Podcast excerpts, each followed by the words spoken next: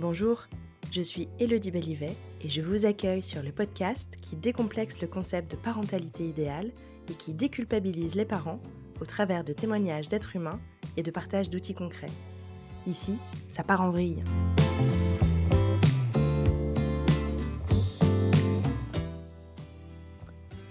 Myriam, elle est consultante en santé sexuelle infantile et en prévention des abus chez les tout petits. Aujourd'hui, elle nous partage les coquetteries de sa vie d'avant. Elle nous dévoile aussi un trouble qui est apparu chez elle lorsqu'elle est devenue maman, mais dont on ne parle que peu. Elle nous explique comment finalement sa fille lui a permis de devenir elle-même. Elle nous partage aussi quelques astuces pour le peu inattendu, à base d'aspirateurs, de câbles, mais je ne vous en dis pas plus et je vous laisse découvrir tout ça avec Myriam. Bonne écoute.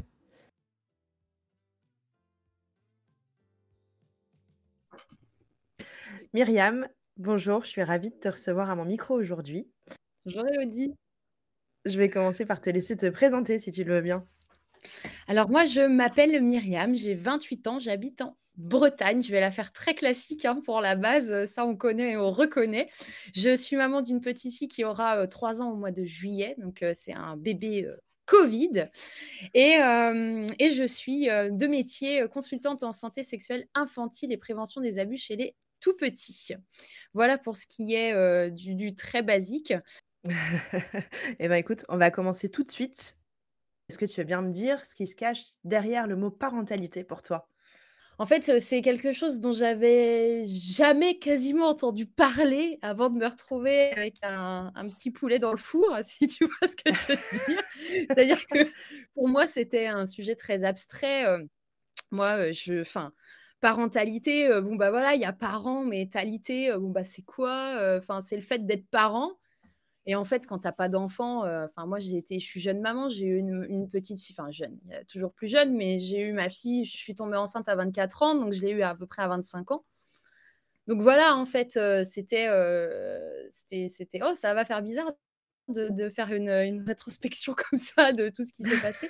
Mais, euh, mais, mais voilà, je suis devenue maman et donc je suis un peu tombée là-dedans. Et c'est là que ben, la parentalité, pour moi, ça a été une grosse découverte. Quoi. Tu vois, ça a été euh, euh, les pieds dans le plat. Quoi. je suis arrivée là-dessus comme un cheveu sur la soupe et je suis très adepte de tu verras. et voilà, donc ça, pour moi, c'est vraiment un groupement. de tout ce qui tourne autour de l'enfance, autour du parent, et puis en même temps, c'est une énorme remise en question.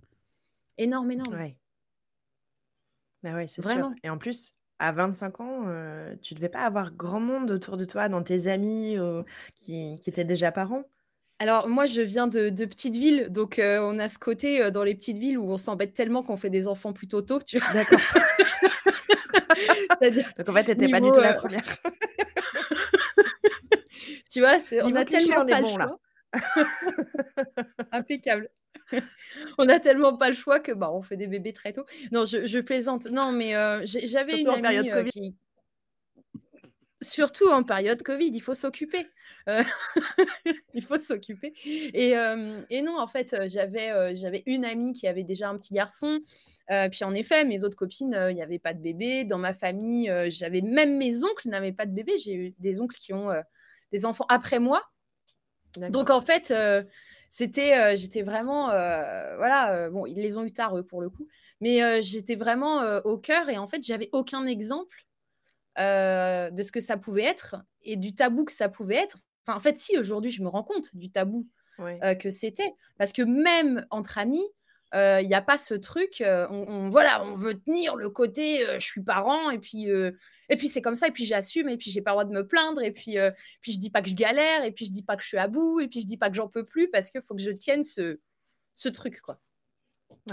Donc, donc ouais, je suis arrivée assez tôt là-dedans, et puis moi, j'avais une personnalité où je m'occupais beaucoup de moi. Je dis j'avais parce qu'aujourd'hui, bah, je suis 100% focus sur mon enfant. Euh, et un petit peu sur moi parce que c'est important. Mais je, voilà, je faisais beaucoup les choses pour moi, tout le temps pour moi. Et puis pour ma famille. Mais euh, euh, j'avais pas du tout les mêmes problématiques qu'aujourd'hui. C'est-à-dire que j'avais une copine qui m'appelait pour aller boire un verre. C'était bah vas-y, go, je me prépare, j'y vais, c'est parti quoi. Et là, en fait, plus du tout. C'est que là, tu es obligé de prévenir trois mois à l'avance. C'est ça. Faut trouver une nounou, faut... faut trouver. C'est ça. Et puis, et puis si l'enfant est malade, tu annules les plans, tu vois. Exactement. Mais voilà, c'est vrai que ça, ça a changé énormément de choses pour moi, énormément. Mmh. Et du coup, justement, est-ce que tu avais des croyances ou des principes avant de devenir parent qui ont volé oh en éclats le jour où tu es devenue maman? J'ai l'impression qu'il y a une liste longue derrière ce mot, mon Dieu. N'en parle pas. Ah, ça, ça, en fait, il y a la Myriam d'avant, il y a la Myriam d'après. Ouais.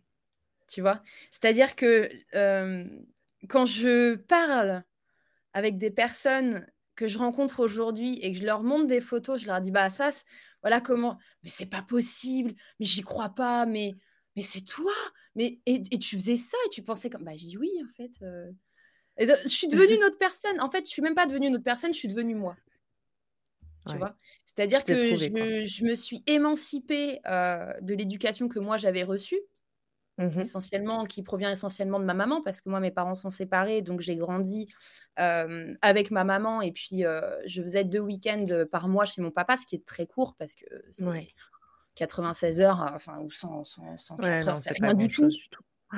C'est rien du tout, quatre jours.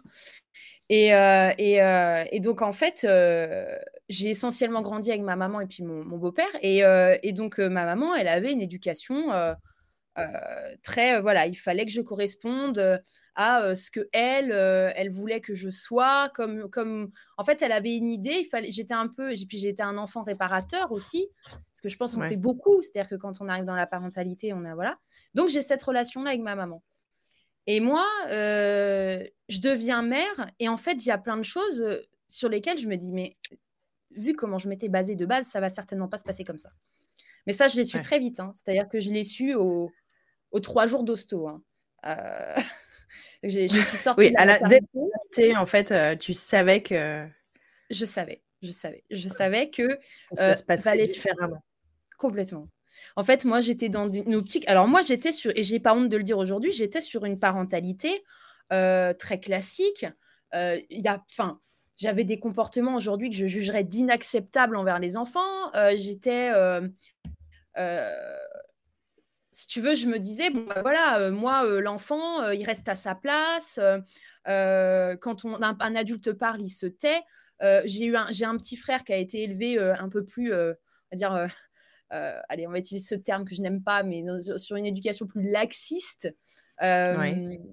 Parce que ben, c'était un garçon et que moi, voilà, dans la famille, je suis la fille, je suis la plus grande. Et en fait, le garçon, il a eu, il a eu le droit de faire beaucoup plus de trucs. Euh, ce qui est terrible. Hein, et puis c'est toi, toi qui, a, qui a essuyé les pots cassés aussi en étant l'aîné. Ah bah oui, et puis j'ai une, euh une, fratrie recomposée de quatre frères, donc euh, bon, je vis un petit peu des parentalités différentes à droite à gauche, des éducations différentes. Et en fait, ben, je pars dans la vie avec l'idée que ben, l'enfant me fera pas chier, quoi clairement. ouais, ça va filer euh, et ça va rien changer à ta vie en fait, d'avoir un enfant. Ça va rien changer à ma vie. et, et, pour moi, en fait, je, je, me souviens, il y a un truc que je, me fais souvent la réflexion, je me disais, mais quand j'étais enceinte, je me disais même pas que mon enfant allait pleurer. Ah ouais, tu n'avais pas cette notion-là. J'avais même pas cette notion-là de me dire, et en fait, je m'en suis rendu compte à la maternité. C'est-à-dire qu'avant ça, j'avais pas du tout conscience que mon enfant allait pleurer. Je me suis jamais posé la question enceinte de me dire, je me suis posé la question de plein de choses. Hein. Est-ce que j'allais allaiter Est-ce que j'allais pas allaiter? Mais est-ce que mon enfant allait pleurer? C'était pas du tout, du tout un truc qui m'avait euh, traversé l'esprit, Et pourtant, euh, le bébé, il n'a pas grand-chose d'autre pour pouvoir te dire si ça va, si ça va pas, s'il eh a ben besoin de quelque chose. Et, eh ben non. Et à tel point que euh, ben, j'ai accouché. C'était plan Covid, donc le papa a pu passer, mais il n'a même pas pu rester longtemps sur place. En plus, il y a une phobie des hôpitaux. Donc, j'ai envie de te dire que ça l'arrangeait, surtout avec un bébé. Donc, il avait le droit de venir une heure le matin, une heure l'après-midi. Euh, voilà, j'ai pas dormi pendant cinq nuits. La première, euh, j'ai dormi euh, par bribes de 45 minutes en journée. en même temps que ta fille, en fait. En même temps que ma fille. Et elle était allaitée et tout ça. Et donc, en fait, j'ai commencé à me questionner parce que euh, je me disais, mais euh, en fait, je crois que j'ai plutôt fait au départ, hein, les premiers mois, j'ai fait, j'ai suivi mon instinct. C'est-à-dire que j'ai une personnalité comme ça qui est très rentre dedans, je fonce et puis, euh, et puis je suis qui je suis et si ça plaît pas, ben c'est pareil et tu vois, du moment que ça fait pas du mal à autrui ou que tu vois, je suis pas, je suis très comme ça, je suis assez brute de décoffrage et donc en fait pour moi, bah voilà, j'ai suivi mon instinct. Il était hors de question que j'écoute les conseils à droite à gauche, on me disait fais ci, fais ça et tout ça. Donc en fait, j'ai fait comme j'ai fait. Donc j'en avais acheté un lit au dodo, mais elle voulait pas dormir dedans. Bah, elle est partie dans mon lit. Euh, donc, euh, elle dormait dans mon lit, elle tétait la nuit. Combien d'entre nous avons eu un lit au dodo qui a servi de table de chevet? Mais c'est ça, mais c'est ça. Ou de pliage de linge, tu vois. Tu pliais ton linge là-dedans, ça te sert de... C'est horrible, ce truc. Donc, euh, donc, en fait, je crois que je l'ai acheté pour les copines, parce que je l'ai passé après. C'était un achat, un achat destiné à tout près. Tout à fait. Et en fait, euh, voilà, donc euh, je m'étais pas posé, enfin, je me suis posé la question de l'allaitement euh, un mois avant d'accoucher. J'avais acheté des biberons, enfin, bon, mais bon, bref. Le truc vraiment à l'opposé de ce que je pensais. Donc, j'ai mis les pieds là-dedans. et bien sûr, j'ai essuyé les critiques de l'entourage. Mais elle va dormir avec toi jusqu'à combien de temps? Elle a deux ans et demi, elle dort encore avec moi. Et, et c'est ça les questions c'est mais combien de temps elle va dormir avec toi? Mais euh, et tu es sûr que bah, là, tu devrais pas la laisser faire parce que ceci, cela. J'en ai essuyé plein, plein, plein, plein, plein. Je crois que tu n'as pas fini. Je n'ai pas fini. pas fini. Et il y a des choses qu'aujourd'hui, euh, j'aurais pas fait si j'avais été mieux informée de ce que je sais aujourd'hui. Je ne l'aurais pas fait à l'instant T. Mais je ne savais pas. Donc, euh, encore une fois, moi, j'aime bien dire que la connaissance, ça permet de s'ouvrir l'esprit et de ne pas rester euh, dans l'ignorance. Et quand tu es ignorant, en fait, euh, c'est un terme qui est très péjoratif, je, suis ignorant, mais, mais c'est OK. Enfin, moi, je suis ignorante sur plein de sujets, plein de domaines. Et c'est OK. Mais je suis en demande d'apprendre. Donc, à partir de ce moment-là, je pense que quand tu as une volonté de changer un peu euh, les choses et d'apprendre et, et de t'intéresser, bah, tu rentres dans une ouverture à la connaissance. Et si tu laisses la connaissance rentrer en toi, bah, tu fais les choses complètement différemment et avec conscience, en fait. Bien sûr. Mm. Et c'est peut-être ça, finalement, qui t'a amené sur le, sur le métier que tu fais aujourd'hui? Non? Tout à fait. Alors, ouais, en partie.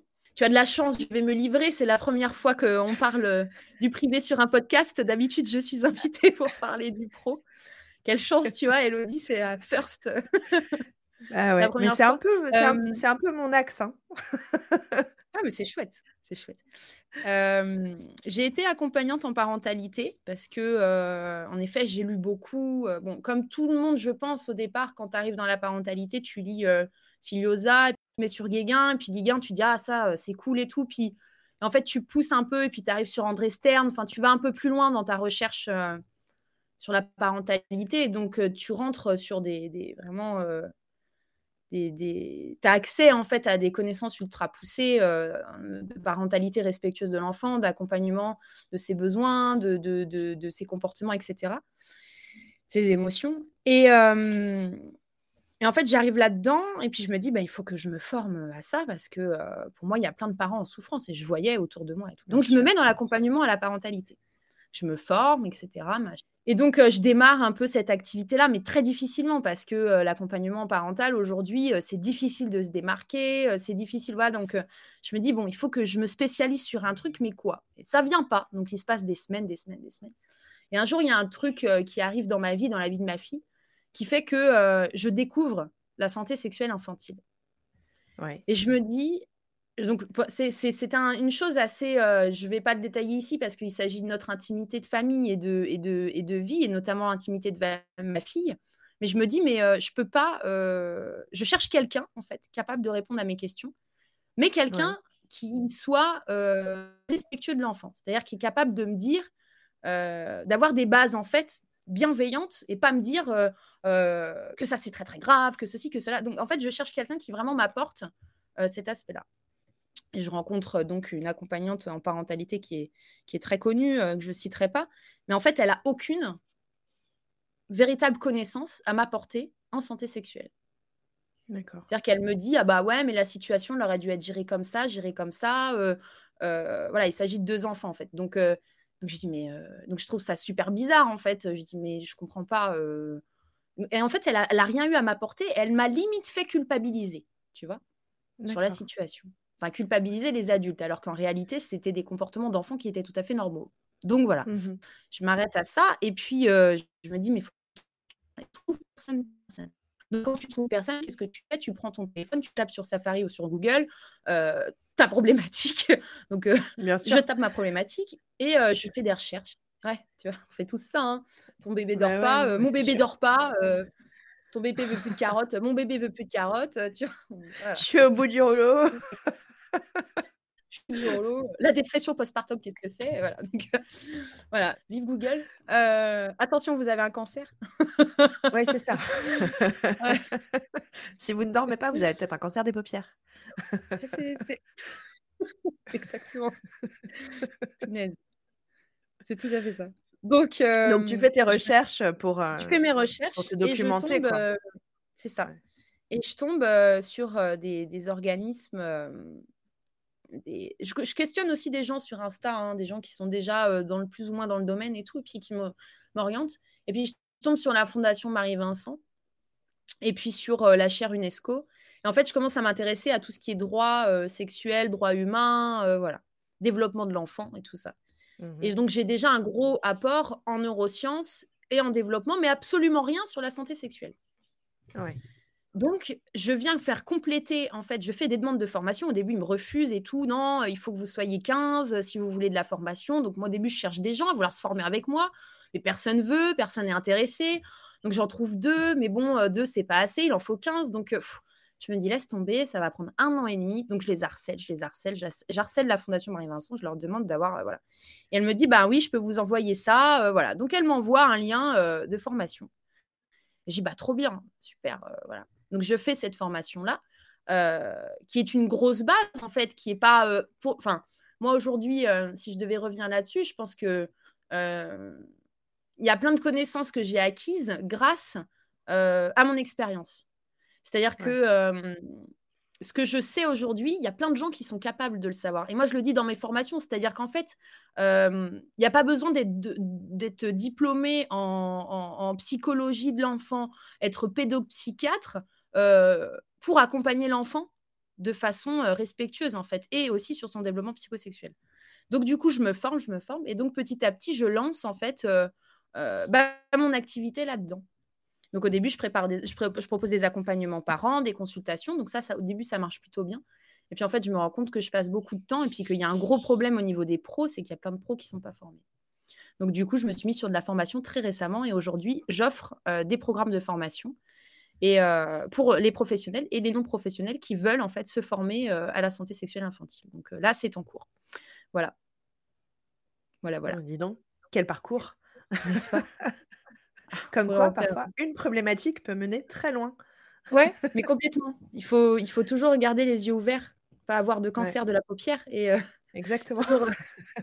garder les yeux ouverts et puis et puis rester en fait aguerri quoi. Bah oui. Ouais. Si on en revient à ta, parentalité, tu, nous disais plutôt que voilà, après ton passage à la, à la maternité, finalement, tu as tout de suite compris que tu prendrais pas du tout la même direction au niveau de l'éducation que ce que tu as pu recevoir toi-même. Néanmoins, est-ce que tu as pu te, te surprendre à avoir des réactions un peu réflexes avec ta fille ah, sur certaines situations? Est-ce que tu veux bien nous en partager? Ah, mais bien sûr, j'en ai plein. J'en ai, des, ai des centaines et des centaines. en fait, c'est pas parce qu'on sait des choses qu'une fois que dans notre cerveau, la petite zone du stress est activée, qu'on va réussir à mettre ces choses en pratique. tu peux regarder des milliers d'heures de formation et pour autant, ben, tu vrilles complet quand il se passe un truc parce que ben, tu plus de ressources en toi, euh, tu es fatigué, tu viens d'avoir une grosse journée parce que ton enfant il est malade, que ça fait trois jours que tu dors pas. Et en fait, tu vrilles, quoi. Et, euh, et moi, oui, j'en ai plein des exemples. Je me souviens que euh, toute petite, j'avais son papa qui gérait pas, en fait. C'est-à-dire que bébé, son père s'est dit, ben, elle est allaitée, quand elle pleure, elle veut le sein. Tu vois, c'était le raccourci qu'il faisait. Alors moi, je, je, tiens à te préciser, Elodie, j'ai aucune aucun tabou sur le couple parental. C'est-à-dire que moi, je, alors déjà, j'ai une vision biaisée du père, puisque comme ce que je te dis, enfin, les premiers mois de, après la naissance, le père a été en fait, il était là, mais il était absent, c'est-à-dire que il s'occupait de faire manger le ménage, mais en termes de parentalité, en termes de, paternité, il trouvait pas sa place. Voilà. Qui peut être compliqué à trouver quand tu as une maman qui est allaitante et qui fait du codo, je peux l'entendre, mais quand tu vois qu'il y a une souffrance, que c'est difficile, que voilà, en tant que père, c'est ton devoir de prendre les devants et de dire écoute là, c'est bon, je la prends une heure, bah, elle pleure une heure, au moins tu vas te reposer, machin, ou tu sors, ou tu vas marcher, etc. Ça, il n'y a pas du tout eu ça avec le papa de ma fille. Donc en fait, jusqu'à ce qu'elle soit, qu'elle ait à peu près 7, 8 mois, et donc en fait qu'elle soit vraiment dans le dans l'échange et tout avec les autres, peut-être même avant, peut-être 6 mois, j'ai plus trop les notions, mais, mais ça a duré longtemps, enfin en tout cas ça m'a paru interminable. Il n'y avait, pas, y avait pas de... Voilà. Donc en fait, je me retrouvais seule, et je me souviens d'une fois où en fait elle pleure, elle pleure, elle pleure, elle pleure, elle pleure, elle pleure. Elle, ne s'arrêtait pas de pleurer.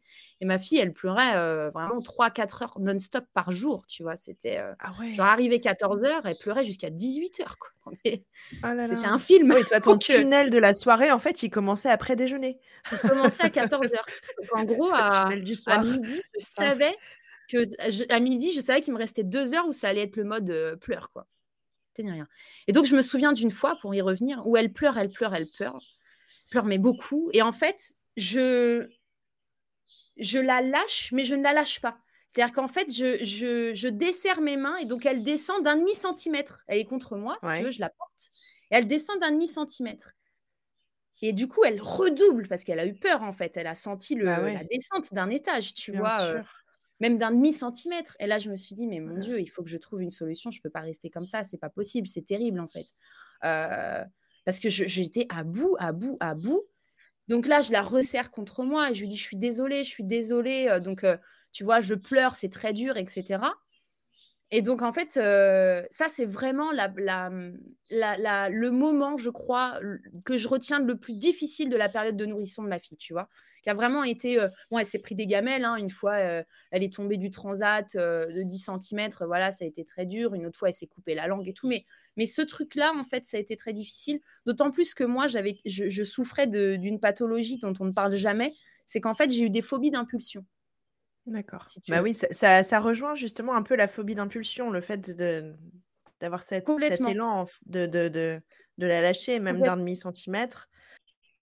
Et ce jour-là, euh, en fait, ce jour-là, je me suis dit, mais euh, en fait, c'est même pas moi qui l'ai lâché, si tu veux, c'est mon corps. C'est-à-dire que j'ai, elle, n'est pas tombée, elle est restée dans mes bras et tout. Mais c'était inconscient. Elle a fait, elle est, elle est descendue en fait. Au lieu de descendre doucement, tu vois, euh, comme si je la redescendais doucement sur mon torse, elle est redescendue euh, plus brutalement et assez rapidement, d'un demi centimètre, d'un centimètre. Mais du coup, ça a fait une toute petite caque, tu vois. Et elle a, elle a hurlé parce qu'elle a eu très peur que je la lâche. Voilà. Et en fait, euh, c'est là que je me suis dit, c'est pas possible, quoi. Enfin, ça va être, faut que je m'en sorte de ça parce que ça va être terrible. Donc, je suis encore plus rentrée euh, dans cette parentalité-là, de me dire qu'il faut que je m'aide aussi, tu vois, euh, pour pouvoir accompagner ma fille et tout ça. Donc, euh, donc ça, ça a été quelque chose de vraiment important. Et puis, bien entendu, il y a eu d'autres fois où, en grandissant, alors pas quand elle était bébé, parce que forcément, ils n'ont pas ce truc du nom, ou ils vont rentrer. C'est plus, facile, entre guillemets. Non, mais disons que quand, tant qu'ils n'ont pas la, parole, on a tendance à moins leur prêter des, des comportements d'enfants plus grands, en fait, si tu veux. Et du coup, à moins leur prêter des, des, des choses qu'on pourrait imaginer en se disant, «Ah, mais ça, il le fait exprès ou pour me chercher. C'est très Tant qu'ils n'ont pas la parole, il y a un côté, on est beaucoup plus dans la protection, dans le soutien, dans l'accompagnement. Et dès qu'ils se mettent à parler, et pour peu que là-dessus, en plus, ils courent partout, ça change complètement, en fait, quand tu regardes la, ah globalement la parentalité. C'est vrai. C'est vrai. Oui, c'est complètement vrai. Et puis, enfin, moi, du coup, tu vois, je me suis dit, il faut que je m'aide. Et, en fait, ce qui m'a aussi sauvé, c'est le porte-bébé. Ouais. Le portage. C'est-à-dire que j'avais un porte-bébé, mais j'arrivais pas à le mettre, donc je l'ai pas mis au début. Et puis, en fait, grâce à ma sage-femme, qui est juste extraordinaire, eh ben, elle m'a montré, en fait, comment mettre un porte-bébé. Et du coup, le porte-bébé m'a sauvé la vie. Enfin, je veux dire, et il a sauvé la vie de ma fille aussi, du coup, tu vois, parce que bah, une maman bien dans ses baskets, ça aide aussi l'enfant, tu vois. Enfin, ça fait toute la différence. Ah bah ça fait la diff. Donc bah du coup, j'étais moins en train de me dire, bah, j'ai une charge mentale. En plus, moi, c'est un bébé Covid. Enfin, on pouvait pas sortir. C'était l'horreur, quoi. Enfin, T'es confiné avec ton bébé. Ah, non, c'était... Donc le portage m'a vraiment aidé. Et la poussette. Je la mettais dans la poussette et je roulais, je me rappelle, sur les câbles de l'aspirateur en route. Non mais, le truc. Pour avoir du white noise, c'est ça? Ouais. ça faisait du white noise et des bosses?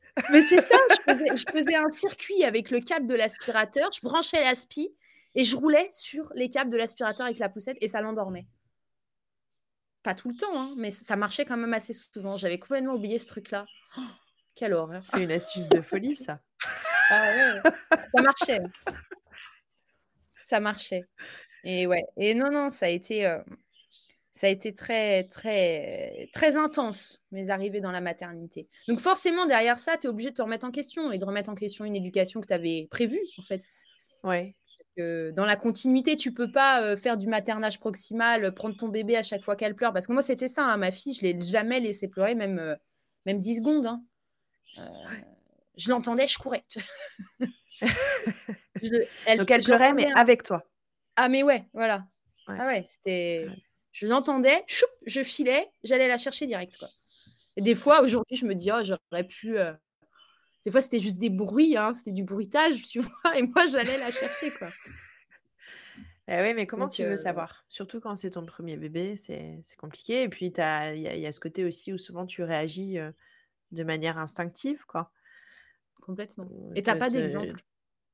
Et t'as pas d'exemple autour de toi? Là, en plus, tu dans un, étais dans un contexte vraiment ultra particulier, Covid, avec les confinements où tu vois personne. Ou...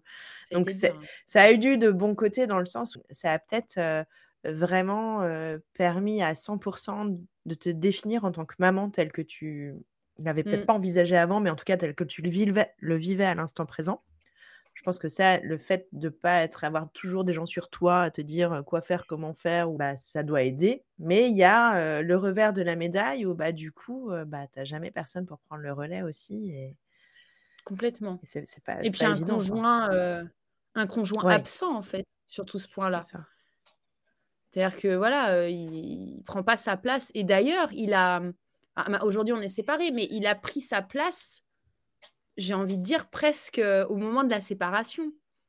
Alors après, tu te remets un peu en question aussi, de te dire, est-ce que moi, j'ai laissé cette place se faire, tu vois? Ou est-ce que... on saura jamais, en fait, mais parce que le truc, c'est que quand tu es à huis clos, tu peux pas... Euh, tu personne pour t'apporter ce soutien, qui va, qui, personne qui est là pour voir ce qui se passe. Donc, te dire, ah bah, tu vois, là, tu aurais pu... Parce que moi, il y a plein de fois où il l'a pris, où je lui disais, non, mais donne-la moi, là, parce que, ouais, quand tu es mère tu ressens une espèce de pression de ton enfant qui pleure, qui est pas bien. Tu dis, il faut que j'y aille, il faut que j'y aille, il n'y a que moi qui peux le calmer. Tu as ce truc, en fait. Ouais. C'est terrible. Et je pouvais pas voir quelqu'un, en fait, en train d'essayer d'apaiser mon bébé. Donc, moi, ma mère venait, des fois, elle me disait, ah ben non, ça marche pas. Je, ma mère venait, elle me disait, mais va dormir, c'est pas grave, si elle pleure, je suis avec elle. Mais non, non, tu vois, je peux pas m'endormir en ayant mon bébé en pleurs, c'est pas possible. Bah ça. Donc du coup, tu restes. Et, euh, et puis, de toute façon, même quand ton enfant dort, t'es pas en train de te reposer, tu es en train de faire de des tâches ménagères. C'est l'enfer quand même. Après, euh, moi, niveau, euh, il y a un aspect que je pense important aussi d'aborder parce que c'est pareil, c'est hyper tabou dans la maternité. Et moi, je t'ai promis une interview sans filtre. je pense qu'il y a l'aspect financier, en fait, qu'il faut pas oublier. Euh, c'est-à-dire que moi, j'ai fait le choix de rester avec elle. C'est un choix que j'ai fait, qui n'était pas du tout conscient avant, puisque avant qu'elle naisse, je disais, bah, de toute façon, moi, dans deux mois, je retourne au boulot, euh, machin. Tu vois, j'étais vraiment à l'opposé euh, du truc. Et en fait, je décide de rester avec elle, et donc, il me reste plus beaucoup de, chômage, puisque, en fait, moi, je, bossais avec mes parents, et donc, je me retrouve bah, aux cinq mois de grossesse à ce que le commerce soit fermé.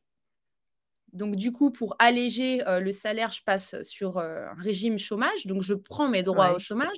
Je finis euh, ma grossesse, mais j'ai deux ans et quelques de droits. Enfin, j'ai presque le maximum, puisque du coup, j'avais travaillé avant, mais j'ai rien financièrement.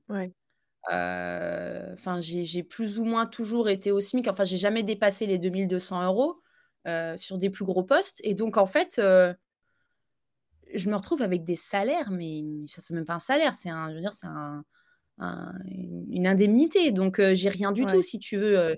je suis jeune mère, j'ai j'ai mille, mille et quelques, quoi. Enfin, et donc, je me dis, mais si tu veux venir à tes besoins et aux besoins de ton enfant, c'est vraiment, c'est hyper léger, quoi. C'est hyper léger. Et, et en plus, le papa de ma fille, lui, est dans le bâtiment. Donc, à un moment, les boîtes de bâtiment ont fermé. Enfin, bref, tu vois le truc. Et donc, je me retrouve à me dire, mais ben, qu'est-ce que je fais en fait? Parce que financièrement, c'était hyper compliqué. Et, Bien sûr. et pourtant, j'ai fait ce sacrifice-là. Je me suis dit, ben, c'est pas grave en fait. on va trouver d'autres solutions. Donc, il y a eu, ben, des fois, on est allé acheter des légumes aux voisins qui avaient un potager, tu vois, au lieu d'aller au magasin. Donc, tu manges bio, mais du coup, tu fais aussi. Donc, en fait, on a repensé plein de trucs pour justement pouvoir rester avec elle. Ouais. Tu vois? Euh, on a, c'est euh, chouette d'avoir réussi à euh, s'organiser. Mais c'est ça, complètement. On a vendu une voiture qui était très bien. J'ai dit, on vend la voiture. De toute façon, c'est Covid. la voiture, elle nous sert que ici à se balader. On la vend, on rachète un petit truc. Donc, on a racheté une voiture à 4000 euros. Et voilà. Et c'est une voiture que j'ai encore aujourd'hui et qui roule très, très bien. Et en fait, tout ça, je l'ai, tout ça, je l'ai pensé très différemment, puisque moi, avant d'être mère, j'étais beaucoup dans le, j'avais le syndrome de l'objet brillant. J'étais, j'aimais les belles choses. dans le paraître. Ah, mais totalement, mais totalement. Mais parce que j'ai été une petite fille très hypersexualisée, donc j'ai grandi avec ce modèle-là euh, de devoir être comme ça. C'était euh, vraiment, euh, j'étais la poupée Barbie, tu vois, en fait, petite. Alors pas cagole, hein, j'avais pas un style cagole, mais j'aimais aller dans des beaux restos, j'aimais rouler dans des belles voitures, j'aimais, tu vois.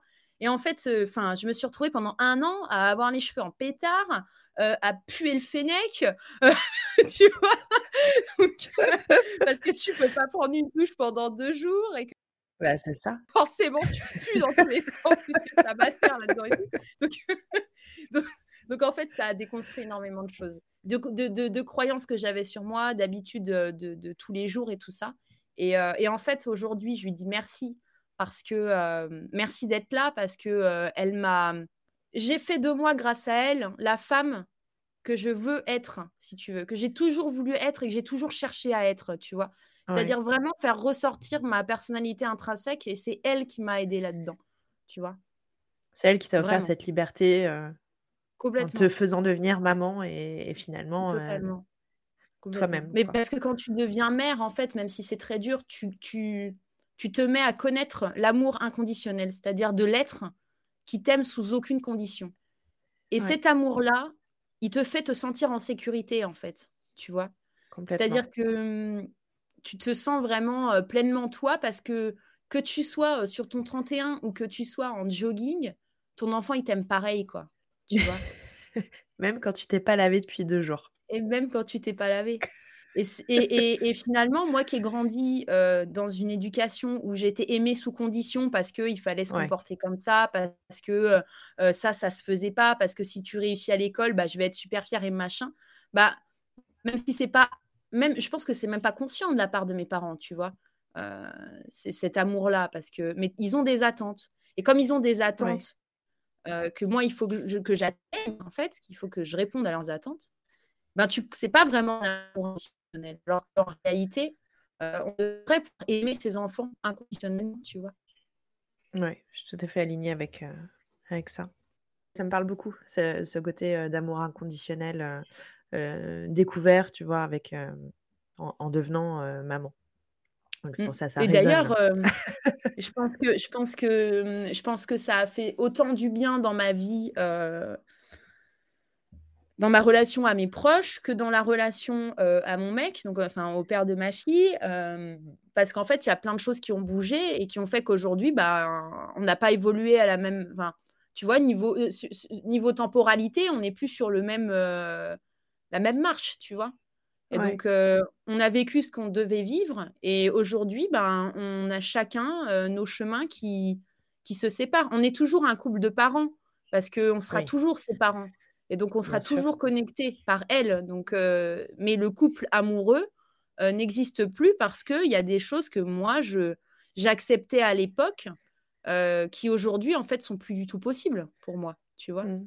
des comportements bah, d'hommes, en fait. Hein, je crois que je n'ai pas d'autres pas d'autres définitions. des comportements, bah, ça peut être des comportements machos, même s'ils sont très légers. Aujourd'hui, tu, tu vois, je les vois, en fait. Et tout ça, c'était plus acceptable.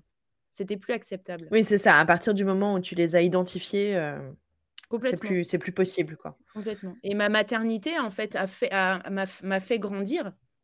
Et en fait, m'a amené à, à voir les relations différemment. Il y a des personnes qui sont sorties de ma vie, d'autres qui sont rentrées, d'autres qui ont pris une autre place.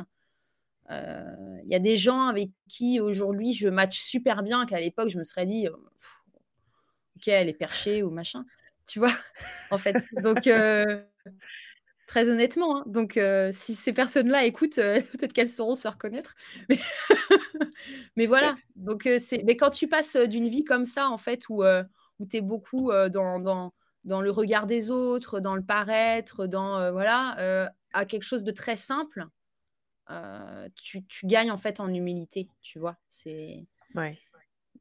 L'humilité joue un rôle important dans la maternité aussi, tu vois. Je pense de reconnaître qu'en fait, ben, c'est comme ça et c'est ok. Et c'est ça qui fait qu'on est en souffrance, c'est parce que c'est difficile à accepter tu vois. Et que, d'ailleurs, souvent, en tant que parent, euh, ben, quand tu as un jeune enfant, ça, ça, ça, craque beaucoup dans le couple parce que tu reproches à l'autre.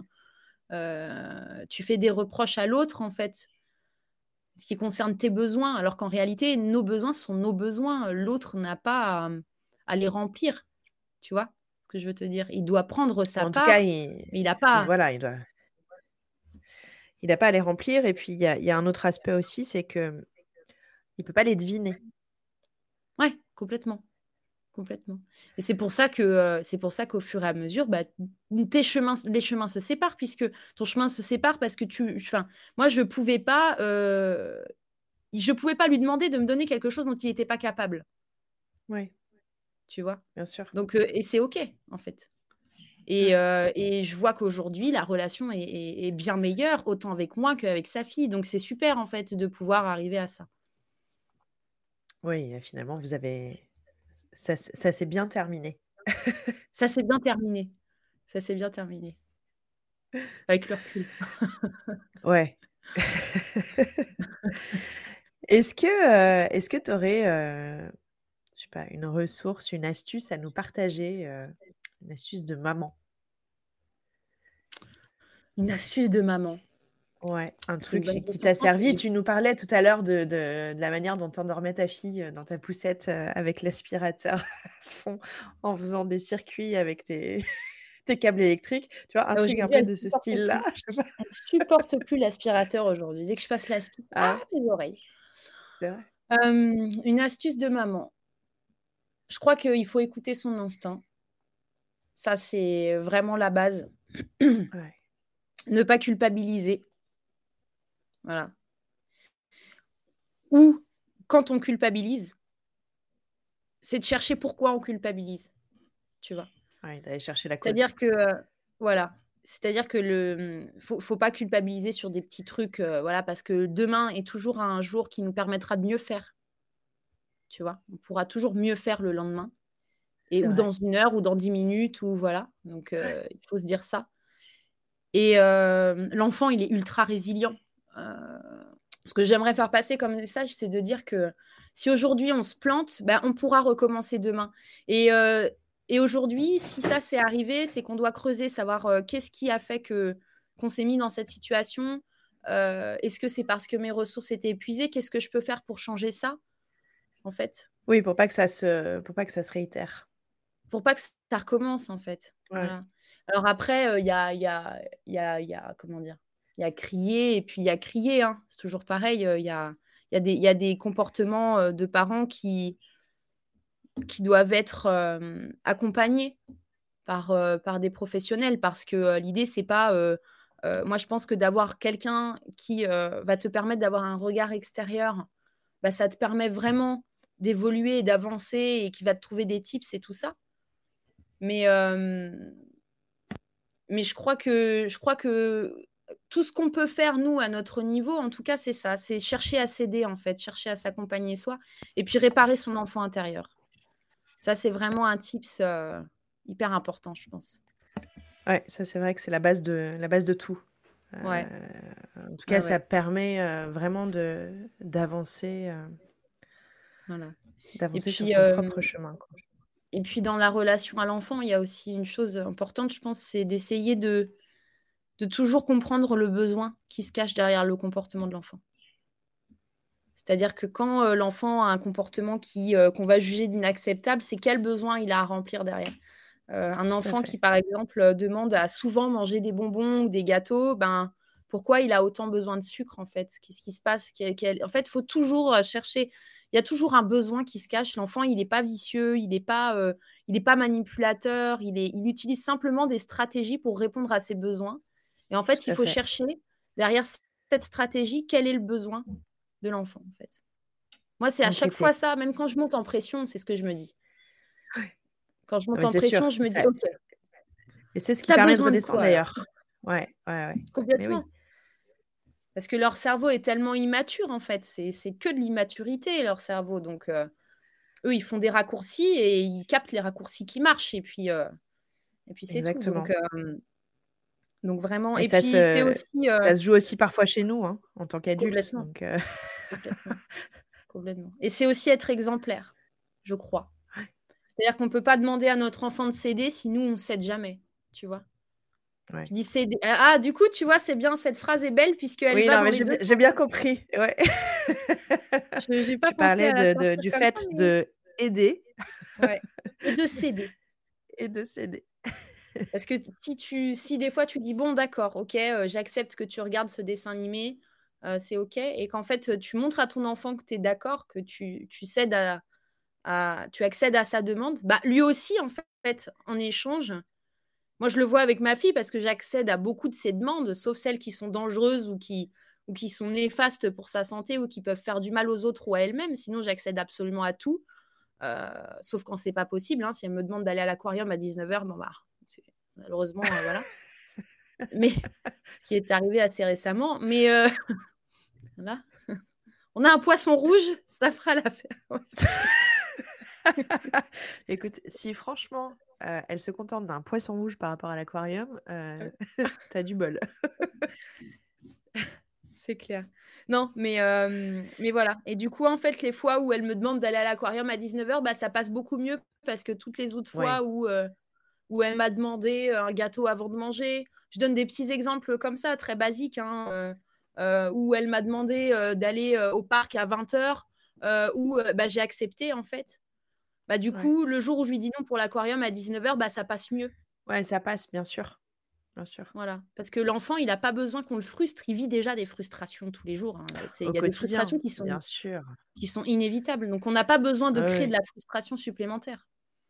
Non, non, c'est vrai que quand on a la possibilité de lâcher prise sur des, des, choses qui ne sont pas mais, importantes. Complètement.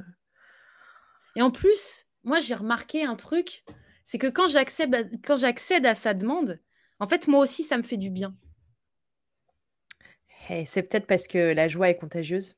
La joie est contagieuse. Déjà. Et puis peut-être parce que le fait, de, réussir à lâcher prise aussi sur des, sur des choses qui avant pouvaient euh, être euh, représentées des principes, peut-être que c'est aussi un peu libérateur. Complètement. C'est très vrai. Ouais. l'est en plus ça l'est. Et, puis, euh, et puis, je crois qu'ils nous apprennent à vivre au jour le jour, à l'instant, en fait. Ouais, ouais. vivre l'instant présent, qui est un truc qui est hyper difficile, en, en fait. Hein. Enfin, Mais complètement. En tout cas, pour moi, en tant qu'adulte, euh, c'est aussi. vraiment pas Les journées sont chronométrées.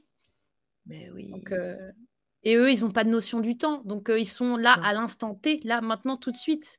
Et quand on arrive à, à, écouter ça et à, et, et à vraiment accéder à leurs besoins de l'instant T, mais nous, ça nous fait un bien fou parce que c'est une bulle de déconnexion. Ouais. C'est une bulle de déconnexion. Ouais, c'est un peu, euh, c'est un peu effectivement comme un moment suspendu dans le temps finalement, le présent. Ouais, exactement. Parce qu'on est tout le temps à après. Qu'est-ce que je vais faire après? Ouais. Qu'est-ce que j'ai à payer là dans deux jours? Qu'est-ce que j'ai qu'est-ce que je vais faire après? Comment je vais faire prépare là, et... machin. Et ouais. Et en fait là, là maintenant, ici et maintenant, je suis avec Elodie en train d'enregistrer un podcast. C'est agréable et je suis dans le présent. Et ça fait du bien en fait. Mais oui. Donc voilà. Bah écoute, Myriam, merci pour, pour tout, pour cet échange, pour cette, pour cette bulle suspendue dans le temps, ce moment de, de liberté et de plaisir partagé. Super. Ce fut un plaisir d'être euh, invité sur ton podcast. Trop chouette.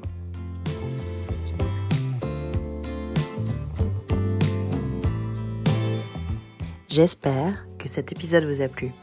Et si c'est le cas, n'hésitez pas à m'envoyer des étoiles et à me laisser des commentaires sur votre plateforme d'écoute habituelle. On se retrouve dans 15 jours et d'ici là, n'oubliez pas, vous n'êtes pas seul.